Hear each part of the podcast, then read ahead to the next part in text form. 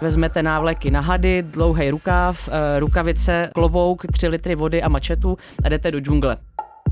Ve finále jsem se teda na ten Oxford dostala, což je prostě úplně moje vysněná škola, byly to nejlepší roky života těch mýmů mám stažených asi 15 tisíc, takže opravdu těm se věnuju už jako asi 10 let. Trošku se bojím, aby jsme nezůstali pozadu a aby jsme prostě nezůstali taky ty čecháčci v té kotlině.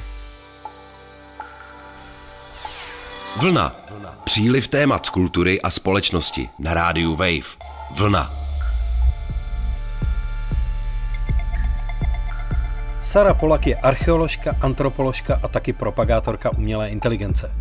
Česká absolventka Oxfordu má za sebou práci v technologických startupech a v loni pomohla objevit v Guatemala 3000 let staré město, významné sídlo majské civilizace. Zajímá se o paralelní společenství a takzvané cloudové civilizace. Chystá knihu o memes. Má hodně pestré spektrum zájmů. V dnešním podcastu Vlna vám Saru Polak představíme. Vlna. Příliv témat z kultury a společnosti na rádiu Wave. Vlna. Hostem vlny je teď Sara Polak. Ahoj. Ahoj, ahoj, děkuji moc za pozvání. Vítám tě v podcastu, kde se budeme bavit eh, nejenom o guatemalském objevu, nicméně u něj začneme. Co se v Guatemale podařilo objevit? Prozaicky řečeno je to bomba, protože se nám eh, podařilo vlastně objevit eh, jedno, eh, zatím to vypadá z nejstarších měst majské civilizace, Jaš Balám. Tak, jak to vypadá zatím, tak je z, ze střední předklasického období, takže 800 let před naším letopočtem, takže skoro 3000 let staré. Nicméně, abych to hrozně ráda i zasadila do kontextu v tom, že vlastně Milan Kováč a, a celá ta expedice tak je poháněná už bezmála 15 let právě v tom regionu, Vašaktun a je to spíš jako taký extra střípek do té mozaiky lépe pochopit majskou civilizaci nejenom jak zanikla, ale i jak vznikla, takže jsme z toho nadšený, ale jsme vlastně v úplných počátcích, takže se tam musíme ještě tak 150krát vrátit, aby jsme si byli schopni ověřit nějaké hypotézy a ještě se vůbec podívat, co se opravdu eh, v té džungli skrývá, ale ty první indikace, tak, eh, tak jsme z toho nadšený, co jsme tam našli. Jaž balán by mělo znamenat něco jako první jaguár. Přesně tak, přesně tak. On ten jaguár v majské mytologii a e, tady o tom samozřejmě ví mnohem víc e, e, kolega Milan. To málo, co, co o májích vím, tak vlastně jaguár je extrémně centrální v té v jejich mytologii, vlastně i v tom jejich kodexu nebo v tom eposu Popol Vuh, tak se objevuje ta legenda o těch dvojčatech, kde vlastně ten jaguár tak hraje obrovskou roli. Je to zvíře noci, je to, je to zvíře, ze kterého májové měli samozřejmě obrovský respekt a konec konců samozřejmě měli respekt i my, protože protože jsme ho tam, eh, eh, nebo jsem nechtěla říct objevili, on spíš objevil nás. Já jsem eh, u tady té konkrétní vykopávky nebyla, protože jsem zrovna čistila keramiku v kempu, ale právě kolegové, včetně Milana, tak tam odkrývali jako jednu, jednu část toho nově nalezeného města a právě ve dne, což se u Jaguáru moc neděje, tak tam chlapec začal kroužit kolem skupinky a furt se tak jako přibližoval jako nenápadně blíž a nebyl úplně jako spokojený, že mu tam jako lezeme do teritoria, tak dost prej vrčel, tak bouchali mačetou v okámen, jestli půjde pryč. A to se úplně jako neujalo, tak naopak se přiblížil ještě blíž a pak teda nakonec výstřel do vzduchu, tak se rozhodl, jako že se na to teda vyflákne, e, ale potom, když se vrátili druhý den, tak tam byly zdrápaný, rozedřený stromy a kůra od stromů všude kolem, takže e, samozřejmě vlastně i ty místní, e, který jsou úžasný a upřímně jsou to lepší archeologové než, eh, než my všichni dohromady, protože jsou reálně ty, co dělají ty výkopy a ty, co potom eh, i často v těch výkopech jsou první, co vlastně jako eh, naleznou vlastně ty, ty, ty různé nálezy, tak ale samozřejmě tam mají spoustu legend, jsou, jsou velice pověrčiví, což by byl každý, kdyby vlastně žil v džungli, tak tam se potom museli dělat určitý jako rituály, aby jako ten jaguár se upokojil, tak myslím, že se mu nalil nějaký panák kecaltéky, což je takový místní, místní víceméně líh, teda extrémně silné, potom, potom extrémně bolí hlava, což taky v džungli úplně nechcete, ale takže se tam dělali takový jako různý, různý rituály, aby jako ten jaguár se upokojil a pak už se tam teda neukázal, ale eh, jako ty rozdrápaný stromy tak byly opravdu uh, jako dokumentace toho, že není radno si tady s těma zvířatama zahrávat. To očividně Májové to viděli taky, tak jako vtiskli do těch legend. A my jsme jako i částečně díky tady té epizodě, ale i díky právě té mytologii, tak to vtiskli vlastně tady do toho města tím, že jedno z nejstarších a tím, že vlastně ten jaguar se nachází úplně v počátcích e, mytologických jako té majské civilizace, tak jsme si říkali, že je to dobrý název. Tvoje práce v rámci objevování majského města je teda spíš s tím štětečkem, jak jsi zmínila, anebo spíš s umělou inteligencí? Uh, no, eh, já taky, abych to možná zasadila do kontextu, uh, já jak vymetám ty rozhovory, abych to řekla prozaicky, tak se možná jak jako z hlediska té popularizace na ráně, ale já jsem tam byla opravdu jako v roli dobrovolníka. Vlastně to vzniklo tak, že Jaroslav Řasa, Monika Vondráková, kteří jako i do obrovské míry stojí za nadací Neuron a Monika, která ji úžasným způsobem vede, tak jsme jednou byli někde na pivu a oni říkají, hele, je to zatím tajný, ale připravuje se tady ta expedice a vlastně já jsem ani před, jako v rámci těch 15 let, co už tam eh, kolegové makali, ani jako v rámci těch příprav, eh, třeba právě s analýzou eh, těch lidarových snímků pomocí umělé inteligence, o kterých se určitě ještě budeme bavit, tak já jsem s tím neměla jako nic co dočinění. Já jsem jenom, když jsem to slyšela, tak říkám, Ježíši Maria, tak tam já prostě, já tam musím být. Já jsem se tak vlastně těšila na to, že se zase eh, zanořím do, do světa té archeologie, protože mi to hrozně chybělo a jak jsem se potloukala po těch startupech poslední skoro deset let, tak už fakt mě jako ta archeologie hrozně chyběla. Tak říkám, tak prostě pojedu. Tak jsem, tak jsem se bavila právě s kolegama, prostě koupila jsem si za poslední peníze letenku, řekla jsem, že tam budu jako dobrovolník. Eh, se štětečkem rozhodně jsem tam měla jako eh, velice intimní vztah, tam si pamatuju na moje, na moje narozeniny, tak jsem popsala asi tisíc kusů keramiky, takže jako i jsem byla výkonná, takže jako mám z toho radost, eh, ale vlastně jsem tam dělala ty činnosti tři, které byly tak hezky rozprostřeny do těch, do těch cca pěti týdnů, co jsem tam byla. Eh, tak vlastně začali jsme eh, ten první týden, týden a půl, tak bylo takzvané rekorido. Rekorido tak vlastně znamená, že vy třeba tušíte, že tam můžou nějaké objekty být, nebo jako podle, ať už podle toho lidaru, nebo třeba podle eh, nějaký, nějakého svědectví místních, že tam může se něco v té džungli nacházet, ale potřebujete si to samozřejmě fyzicky ověřit a zjistit, jestli tam není ještě nějaký extra kontext k těm, k těm strukturám, což znamená, že vezmete návleky na hady, dlouhý rukáv, rukavice z oby, klobouk, 3 litry vody a mačetu a jdete do džungle. Takže to jsme chodili opravdu třeba, jsme vstávali, nevím, třeba v 6 ráno a vraceli jsme se do kempu v půl šestý večer, takže jsme toho nachodili hodně. A... Dvanáctky. Jo, přesně tak. Ale ono s mačetou v ruce a když se musíte vlastně každý krok prosekávat jako hust, hustým porostem, tak jako zapotila jsem se. Doufala jsem teda, že zhubnu víc, než jsem zhubla, ale oni ty tortily a ty fazole, tak prostě ta váha zůstává furt stejná. No, no nicméně, takže jsme se teda prosekávali tou džunglí, hledali jsme eh, různé objekty, dělali jsme vlastně nějaký terénní průzkum. Eh, potom, eh, když jsme třeba i našli třeba hodně těch střepů nebo hodně té keramiky, když se najde, tak pak jsme tam měli polní laboratoř, ve který se popisují jednotlivý střepy, analyzují se, dávají se do pytlů, takže taková velmi jako sexy archeologická práce a um, potom úplně vlastně jako by tu poslední část, tak jsem dělala svůj, svůj vlastní výkop, eh, takže jsme tam s dvěma kolegy právě Guatemalci, tak jsme tam, eh, tak, tak jsme tam dělali jako přímo archeologickou sondu.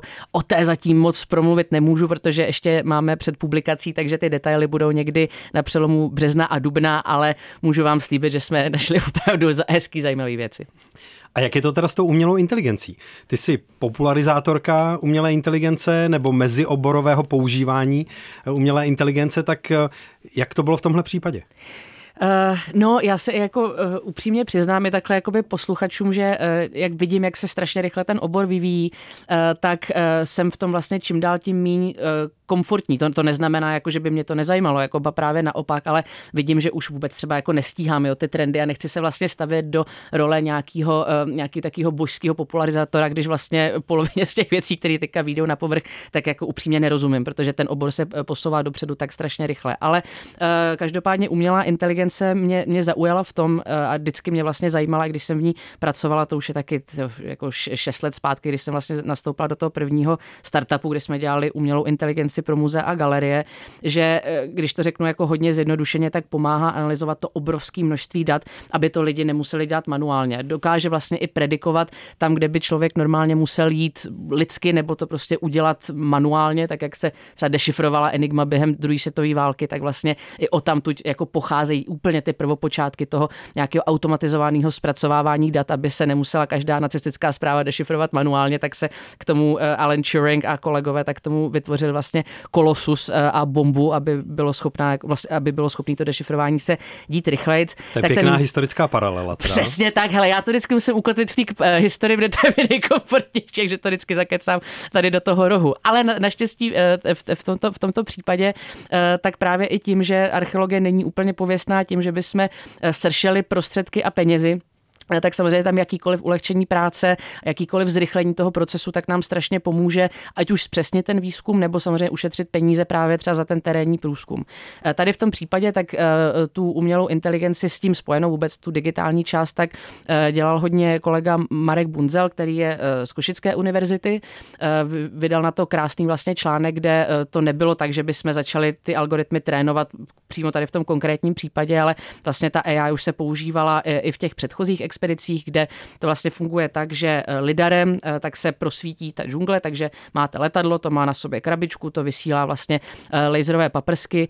Problém s džunglí je, že v normálním lese, tak jako máme třeba eh, tady, já nevím, na, na Sázavě nebo na Šumavě, tak ta penetrace tím lesem také mezi 70 a 80 procenty vlastně odstíněna, eh, ty, ty laserové paprsky. V případě džungle tak je to až 96% takže opravdu neprosvítí to eh, jako moc toho signálu. Prostě ze vzduchu vidíme jenom 4% toho, co je na zemi. Přesně tak. Takže nejenom je to o tom, že si musíte třeba některé ty struktury dosimulovat a jako zhruba třeba zjistit, jak by mohly vypadat, ale zároveň musíte vůbec zjistit, jestli to nějaká struktura je. A kor, když máte plochu, jako máme například my, ten kvadrant v té džungli 1200 km čtverečních, což nám bylo přiřazeno, tak potom v tom manuálně hledat a kroužkovat eh, objekty, tak to byste se zbláznili. Takže potom vlastně to i funguje tak, že když máte ta hrubá data, tak je nějak zpracujete, zanalizujete, může tam být následně i nějaká 3D vizualizace a pomocí uh, uh, hlubokého učení, tak o tom třeba jako v úzovkách řeknete tomu algoritmu, hele, najdi mi všechny struktury, které vypadají jako X, jo? může to být třeba čtvercový půdorys nebo to můžou být takové ty skupiny E, takzvané, kde máte radiální pyramidu a vlastně naproti té pyramidě také uh, uh, astronomická observatoř, tak to jsou také klasické struktury, které třeba hledáte v rámci těch uh, zástav vlastně majských. No a potom si to ověříte, když tam teda potom jdete naživo, jestli to tak skutečně je a i tady tím vlastně, tady, tady tou lidsko-počítačovou symbiozou, tak vy kalibrujete ten algoritmus. Ta úspěšnost, myslím, detekování je, krásná publikace z roku 2016, tak ta přesnost toho, toho byla zhruba třeba 66% na stavbě jako střední velikosti. Ten algoritmus se postupem času pouze zpřesňuje. No ale potom to pořád musíte jít vykopat. V tomhle případě to zafungovalo nádherně, ale ani z toho vzduchu my jsme vlastně vůbec nečekali, co tam objevíme. Takže tušili jsme, že tam něco je, ale co, tak to jsme na to museli přijít až osobně i s kolegou Jaguárem. Vlna. Příliv témat z kultury a společnosti. Na rádiu Wave. Ty jsi studovala Oxford, tady ve studiu Radio Wave naproti mě sedíš v mikině oxfordské Ježiš, no jo, já, já, dělám furt PR, ona je to nejpohodlnější mikina, co mám, tak, tak jsem jak takový jouda, furt to nosím, ale, ale je, je v ní teplo. Posluchači a posluchačky se teďka můžou ptát eh, z toho, co vyprávíš a o čem vyprávíš, jestli jsi studovala archeologii, eh, AI, antropologii nebo ještě něco úplně jiného. Bylo, byla by to férová otázka. Já, já, jsem, já jsem celý život, já, já, já mám úplně obsesy prostě s archeologií a historií, já to, já to miluju iracionálně. Já vždycky třeba uh, jako večer si třeba do dvou hodin do rána jako fakt jako čtu uh, já, různý jako skripta a moje nejoblíbenější je Wikipedia, já se furt proklikávám mezi těma článkama, takže vždycky začnu někdy třeba, já nevím, u Jiřího pátýho a skončím někde u uh, bitev op, op, op, opiových válek a prostě bitev za nezávislost v Americe, tak, takže mě to strašně jako baví a bavilo mě to od malinka ať už nevím, čím to naši vyvolali, on totiž tatínek chtěl být archeolog a nakonec šel teda na orientalistiku, ale furt jsme chodili do muzeí a děsivý dějiny jsem četla Asterixe, Tintina a tak, tak nějak mě to prostě drapslo a studovala jsem, eh, a já jsem jak ten Smolek v tom Cimrmanovi, neschopnost myšlenku opustit a tak, tak se, pardon, že o tom tak jako eh, hrozně kroužím, ale ve finále jsem se teda na ten Oxford dostala, což je prostě úplně moje vysněná škola, byly to nejlepší roky života a studovala jsem tam archeologii s antropologií, takže to bylo vlastně vlastně jako spojený bakalář, bakalářský studium, pak jsem tam ještě zůstala na magistra věd na kognitivní evoluční antropologii, no a pak už jsem se pustila do víru vášní eh, technologických startupů v Londýně, um, takže samozřejmě tu technologii v úzovkách jako jsem nějak nasála, tenkrát to byl rok 2014, takže ještě ty buzzwordy nebyla AI, ale bylo to jako cloud a big data, takže zase ten hype byl úplně někde jinde, ale uh, rozhodně se nepovažuji za nějakého technologického experta, protože jsem převážně jako humanitně zaměřený člověk, ale tím, jak jsem strávila opravdu dlouho v těch startupech, tak jsem spíš zažila takový, to, takový ten náraz na realitu, že ty lidi si vysnějí to, co ta technologie pro ně může udělat a jak to všechno vyřeší, jak mávnutím kouzelného proutku a ona potom ta realita je úplně jiná, že jde o to dobře zpracovat data, vůbec třeba zdigitalizovat data, abyste je neměli jenom na papíře, ale třeba i v excelovské tabulce by občas bylo pěkný, eh, aby ty lidi se toho nebáli, abyste byli schopni přeškolit zaměstnance. Takže potom vlastně tady to, eh, taká ta země nikoho mezi tou člověčinou a tou technologickou eh, částí našeho světa, tak to je to, co mě zajímá a vlastně i tomu teďka věnujeme ten náš výzkum na Fakultě informačních technologií ČVUT. Jsme jaká velmi interdisciplinární skupina, jmenujeme se eh, Chaos a věnujeme se často třeba eh, digitalizaci kulturního dědictví, tak právě tady ta šedá zóna, tak je to, co nás zajímá a chceme se tomu věnovat čím dál tím víc. Chaos, jo? Chaos, no, ale takhle jsme děsně zorganizovaný, jo. ne, to, to si dělám taky trošku legraci, ale uh, už tam vlastně působíme roka půl, uh, Fit Chut, tak jsou bouráci, že nechali vlastně bandu filozofů a archeologů a historiků založit tam výzkumnou skupinu, ale um, uh, už jsme tam, uh, jako máme tam pár pěkných zářezů, uh, takže, takže se těšíme na to, co, co bude dál. Ty se hodně věnovala tomu, čemu se říkalo, nebo sama si tomu tak říkala, cloudové civilizace, mm-hmm, což není úplně úplně majská civilizace. Má, máš pravdu, není. Já sama pořád uh, přemýšlím o tom, jak uh, ty cloudové civilizace nejlíp definovat. Uh, upřímně tady v tom mě obrovsky posunula neziskovka, ve který teda už, už nejsem nějaký ten pátek, vlastně přes, přes rok, rok a půl, ale paralelní polis, kde jsme se vlastně i bavili o tom, že pomocí technologií tak vzniká jakási taková digitální pokrývka vlastně na, v té společnosti. Právě třeba kryptoměny, tak jsou toho krásným příkladem, taky vůbec v tom nejsem žádný expert, ale to, že pomocí těch digitálních nástrojů nástrojů ty lidi hledají.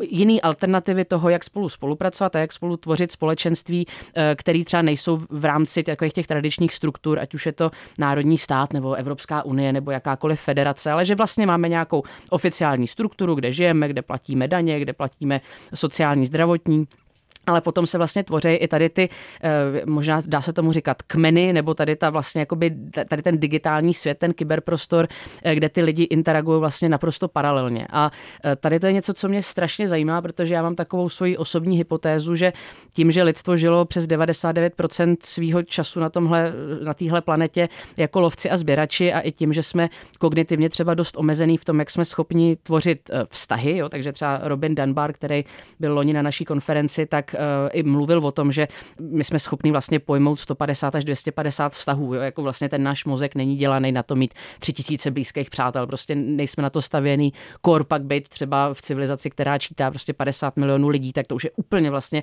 abstraktní pojem, který ten jako jednotlivec, jako homo sapiens, není schopný jako kognitivně pojmout. A tím pádem vlastně vytváříme takový velmi fluidní skupiny až takových jako digitálních lovců, sběračů, kde si začínáme vytvářet svoje vlastní měny, své vlastní vlastní prostředí, svoje vlastní eh, pojišťovny, vlastně všechny ty služby, na které jsme zvyklí v tom fyzickém světě, tak neříkám, že je duplikujeme v tom, v tom cloudovém, ale vlastně hledáme alternativy, jak je jako si zajistit. A Začala jsem přemýšlet o tom, jak vlastně fungovaly eh, civilizace před námi, jako jak jsme schopni se z nich poučit, ale zároveň i jak tady ty civilizace jako fungovaly v rámci paralely. Samozřejmě neměli ten digitální svět a ten kyberprostor, ale jenom proto, že eh, nechal prostě faraon vybudovat si pyramidu, nebo jenom proto, že eh, Májové měli v, tom klasickém období jako obrovskou centralizovanou moc a byli schopni vystavět gigantický centra, jako je třeba Tikal, tak neznamená, že třeba ty obyčejní lidi nebo, nebo vlastně i třeba některé ty elity si jeli svoji vlastní paralelní hru, která je třeba těž, těžce jako archeologicky definovatelná. Takže mě zajímá nejenom vlastně jako ten digitální svět, ale to, jak ta společnost se štěpí, jak funguje, jak se uh, vytvářejí vlastně různé vrstvy té společnosti. Uh, tradičně v té archeologii, tak tady to bylo uh, ani ne možná těžký dohledat, ale archeologie tak jako na začátku 20. století tak měla obsesy s těma monumentálníma stavbama, že, s tím zlatem, s těma velkýma nálezama, co se pak odvezli uh, do, do těch muzeí. Ale vlastně ta archeologie technologie fascinující v tom, že můžete udělat třeba analýzu pilu nebo, nebo třeba to, jak se rozváděla voda, to, jak se zemědělčilo. Vlastně skrz to můžete pochopit tu strukturu té společnosti a poučit se z toho, jak vlastně se strukturuje ta naše společnost i teď u nás, případně i jako vzít si z toho nějaký ponaučení, jak se chováme právě v tom kyberprostoru, jak si vlastně vytváříme ty naše vlastní kmeny a ty naše vlastní cloudové civilizace nebo ty cloudové společenství. Takže eh, zatím jsem úplně na začátku, ještě se to snažím nějak uchopit, protože to je práce prostě na desetiletí a chci se tomu věnovat do konce života, ale eh, právě si říkám, že to interdisciplinární propojení tady těch tradičních humanitních věd a eh, těch možností, co nám dávají ty technologie, tak nám dokáže rozklíčovat tu lidskou podstatu a tu společenskou podstatu trošku líp a trošku přesněji. Takže jsi technooptimistka? Jo, já jsem, já jsem takhle, já jsem eh, člověko pesimista a technologie jako neutrální až optimistická. Jako ty, ty technologie, oni že nemají žádný vědomí, nemají žádné emoce, oni sami o sobě nám ublížit jako nemůžou, eh, ale samozřejmě lidi, já, já si říkám, jako jestli, že vždycky, když se jako mluví o těch, v těch, těch dystopických románech a těch dystopických knížkách, ať už je to ten uh, král much, nebo jak se to překládá uh, do češtiny. Pán much. Mhm. Pán much, jo, jo, pán much, nebo uh, tady ty všechny podobné novely, tak, uh, tak... Potomci lidí. Přesně tak, takže jo, tak tam se jako, uh, nebo Aldous Huxley, že jo, tak jako psal krásné jako věci tady o tom, tak se vždycky jako mluví o tom, že ta, že ta lidská podstata se nakonec ukáže a že je zlá, no ale ona není zlá, teď my jsme zvířata prostě, my se chováme tak, aby jsme přežili, to, že se chováme vůči sobě občas hnusně, tak to mně přijde, že se nikdy nemůže jako z lidí vymítit, jako ba naopak bychom to měli přijmout, že vždycky budeme vychytralí, vždycky se budeme snažit pro sebe si nahrabat jako co nejvíc, vždycky se budeme snažit nějak jako co nejelegantněji proplout vlastně tou evolucí a ty technologie nám vlastně dopomáhají k tomu získat jako tu, eh, tu evoluční výhodu. Eh, to, že se to někdo rozhodne využít samozřejmě negativně, ať už je to jednotlivec nebo nějaká instituce, eh, tak to je to se taky jako dá očekávat. Vlastně můj sen tak je co nejvíc zocelit tu populaci v tom, aby věděla, jak tady ty technologie se používají, aby se jí nebáli a aby vlastně ta, eh, ta evoluční výhoda právě nepadla do rukou jenom těch eh, technologických elit. Teďka nechci znít chraň Bůh jak nějaký neomarxista, ale spíš jako, že chci plošně jako emancipovat tu společnost v tom, aby uměla ty technologie používat, aby každý měl vlastně jako právo na to tu evoluci uchopit do svých vlastních pařátů.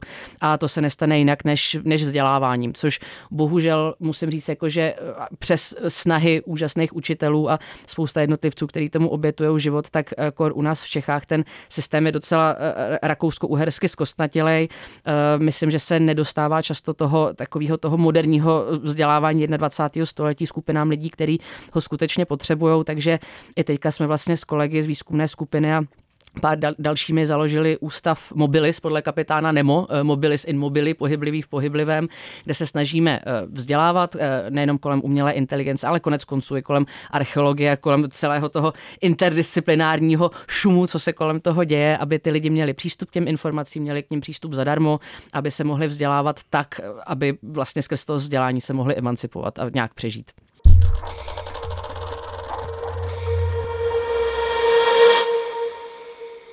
Ty jsi, pokud vím, eh, vyrůstala ve Větnamu, uh-huh, uh-huh. studovala si nejdřív v Česku, potom uh-huh. na Oxfordu. Uh-huh. Ty startupy, ve kterých si působila, byly v Británii, ale i ve Spojených státech. Uh-huh. Objev, o kterém jsme se bavili na začátku, archeologický je z Guatemaly.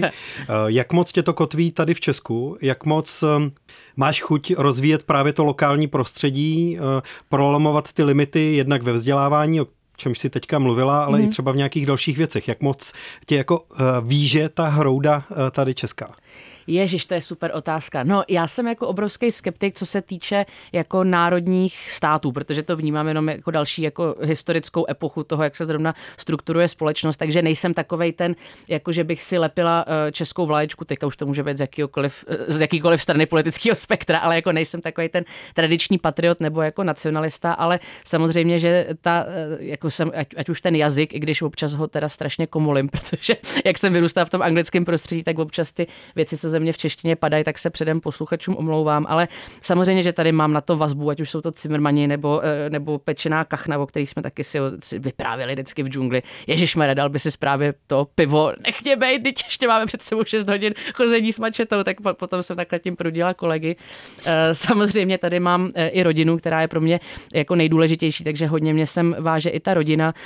Takže ta, jako Česko je pro mě důležitý upřímně mě irituje, jak málo naplňujeme svůj potenciál. Je to to, že se neumíme prodat, eh, to, že jsme taková ve spousta aspektech zbytečně zakyslá společnost, že si závidíme, házíme si klacky pod nohy, eh, financování vědy a výzkumu nebo vzdělávání, tak eh, musím jako přiznat, jsem se teďka vrátila do té do té akademické sféry, že je teda taky hodně na štíru a díky vlastně tomu neuronu, to, že to přišlo od soukromých mecenášů, tak to byla úžasná, takový úžasný impuls té české společnosti, že nemusíme furt všichni čekat na nějaký granty, ale jde to vlastně zařídit ta věda i jinak. Takže jako to, bylo, to byl obrovský úspěch i toho, jak se dá ta věda financovat nejenom prostě z kapes eh, daňových poplatníků.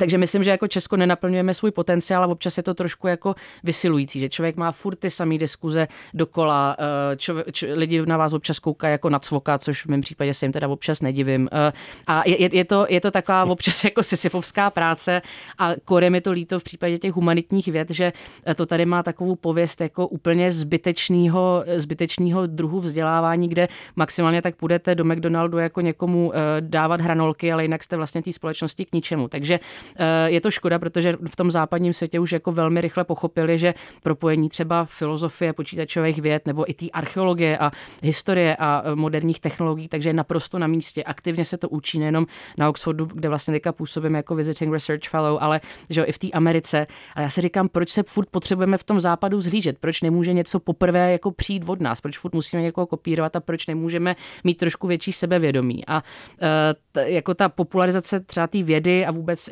jako to propojování toho vzdělávání tak tady trošku pokulhává. Já Třeba teďka jsem od jedné uh, kamarádky, tady chodím uh, na šerm, respektive teďka nechodím a zase bych měla začít, teď uh, moc nes, neslousnu, ale uh, jsme se bavili loni v šatnách a jsme si připravovali ty kordy a tak a ona se chudák zrovna připravovala na, na, na Gimple a říkala, že měla písemku, uh, písemku z dějepisu. A říkala, že jí paní učitelka vzala všechny body za odpověď, protože uh, jméno Hindenburg tak napsala špatně. Já říkám, počkej, že tvojí paní učitelce je jedno, že ty víš, kdo to byl Hindenburg a jaký tam bylo propojení s Hitlerem a jak tam vlastně fungovalo to přelití té moci, to je jí fuk, ale záleží na tom, což já bych taky vlastně si nedala ruku do ohně za to, že to napíšu správně to jméno a za to ona ti ubere ty body. Jo. Takže myslím, že spousta třeba i nadaných děcek, tak jsou tady strašně jako udusávaný tím systémem a pak se divíme, eh, jako že ta společnost vypadá tak, jak vypadá. Takže myslím, že máme obrovský potenciál, jsme šikovný národ, ale eh, to, to, že jsme šikovný národ v potenciálu, když to nedokážeme proměnit, tak to jako ve finále může být každý každému jedno. Trošku se bojím, aby jsme nezůstali pozadu a i tím bych jako chtěla jakýkoliv posluchače eh, podpořit v tom, že můžete samozřejmě těm jako té České republice přinést jako obrovský, obrovský benefity, ale cestujte, dostaňte se do světa, mluvte jazykama, studujte zahraniční školy, teďka ty jako možnosti jsou víceméně neomezený i z vašeho obýváku díky internetu, takže rozšířit si ty obzory, protože um, aby jsme prostě nezůstali taky ty Čecháčci v té kotlině. Typnul bych si, eh, že možná budeš v Česku jediná archeoložka, která eh, jeví takový zároveň s tím eh, zájem o memes a memovou kulturu. Což je trochu víc než hobby pro tebe, protože pokud vím, tak už dlouho připravuješ nějakou knížku na tohle téma. Já mám upřímně s tou knížkou fakt jako hrůzu. Jo? Tím, že, tím, že je to o té historii a tím, že čím, jak je to uh, cesta do hluben Študákovy duše, čím více vím, tím více poznávám, že nic nevím. Takže já mám vlastně hrůzu vůbec jako tu knížku psát, protože i když ji mám napsanou, teda v angličtině, protože mě se líp píše v angličtině a ten překlad do češtiny, předem se vám omlouvám, drazí potenciální čtenáři, že jsem se zkoušela to překládat, zatím to je teda strašný paskvěl, za který by mě eh, každý učitel češtiny vyflákal, ale jako pracuji na tom.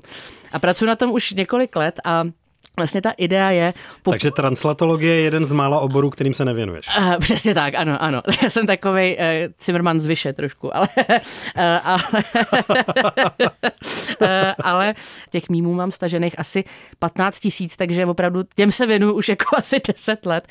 Um, a téma a, teda bude memes o historii, o dějinách lidstva a tak? Přesně tak, jako ten můj, mě prostě je, je líto, že když se řekne jako děják, tak ty lidi se skroutějí prostě v židlích a řeknou, Ježíš Mara, z toho mám trauma.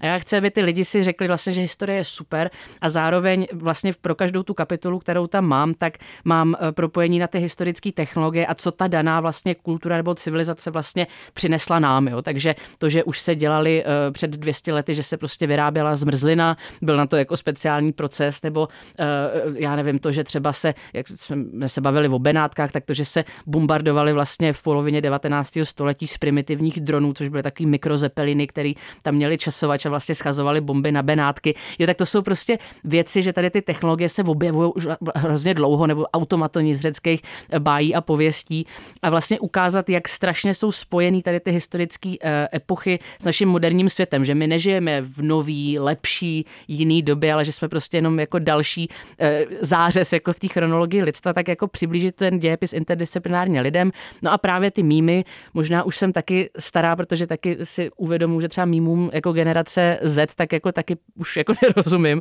eh, ale jako pomocí těch mýmů to jako přiblížit. Takže Jmenuje se to uh, Meme Stories, uh, už na tom pracuju to fakt asi tři roky a, a třeba eh, kolega, úžasný kluk Dan Pražák, tak právě třeba ty mýmy uh, hodně využívá ve svých jako uh, hodinách dějepisu, takže tímto tě, tímto tě moc zdravím a dr- tlač tu káru dál, protože potřebujeme ten děják lidem přiblížit. No a doufám, že až ta kniha vyjde, že to bude aspoň z části reflektovat to, co se v, v historii lidstva stalo a nějak to těm lidem jako spopularizuje, no ale mám, mám, z toho, mám z toho nervy. Čeká tě návrat do Guatemaly? No já doufám, já doufám, že jo. Rozhodně bychom byli blázni, kdyby se tam nevrátili, protože Jde o to nejenom jako udržet si ten kvadrant v té džungli, eh, protože samozřejmě my tam nejsme jediný, že jsou tam francouzi, američani, takže jde o to eh, nejenom tam tu vlajku zapíchnout československou, guatemalskou, ale zároveň ji tam udržet. Eh, a potom my jsme, jak říkám, na úplném začátku, my, jako to, to, to město je obrovský, jak už bylo řečeno v tě, vlastně v té tiskové zprávě, tak je jenom to, co jsme objevili, tak jako 7 km čtverečních, je tam vlastně sedm distriktů, který jsme, který jsme objevili, ale sice jsme to našli, ale potřebujeme to ještě třeba taky vykopat. Takže eh, určitě nás tam čekají eh, další expedice. Eh, ty guatemalský archeologové tak jsou úžasný a jako jejich znalosti, tak jako samozřejmě i logicky, ale jako i z hlediska jako jejich vzdělání, tak jsou naprosto nedocenitelný. Takže se těšíme, že s nimi budeme, doufáme, spolupracovat dál, doufáme dál i jako s nadací Neuron a v roce 2025 tak doufáme, že nás čeká číslo dva v rámci tady toho města, jinak samozřejmě pro kolegy už číslo X v rámci jako výzkumu v tom regionu. Tak hodně zdaru s tímhle i se všemi dalšími aktivitami a díky moc za rozhovor. Já taky moc děkuji za pozvání, doufám, že to nebylo moc vyčerpávající a zdravím moc posluchače, mějte se krásně. V podcastu Vlna jste poslouchali rozhovor se Sárou Polak, archeoložkou, antropoložkou a taky propagátorkou vědy. Díky za to. Všechny další díly Vlny najdete na webu Rádia Wave a v podcastových aplikacích. Pavel Sladký se loučí a brzo doufám naslyšenou. Vlna. Příliv témat z kultury a společnosti na rádiu Wave. Vlna. Poslouchej na webu wave.cz lomeno vlna, v mobilní aplikaci Můj rozhlas a v dalších podcastových aplikacích.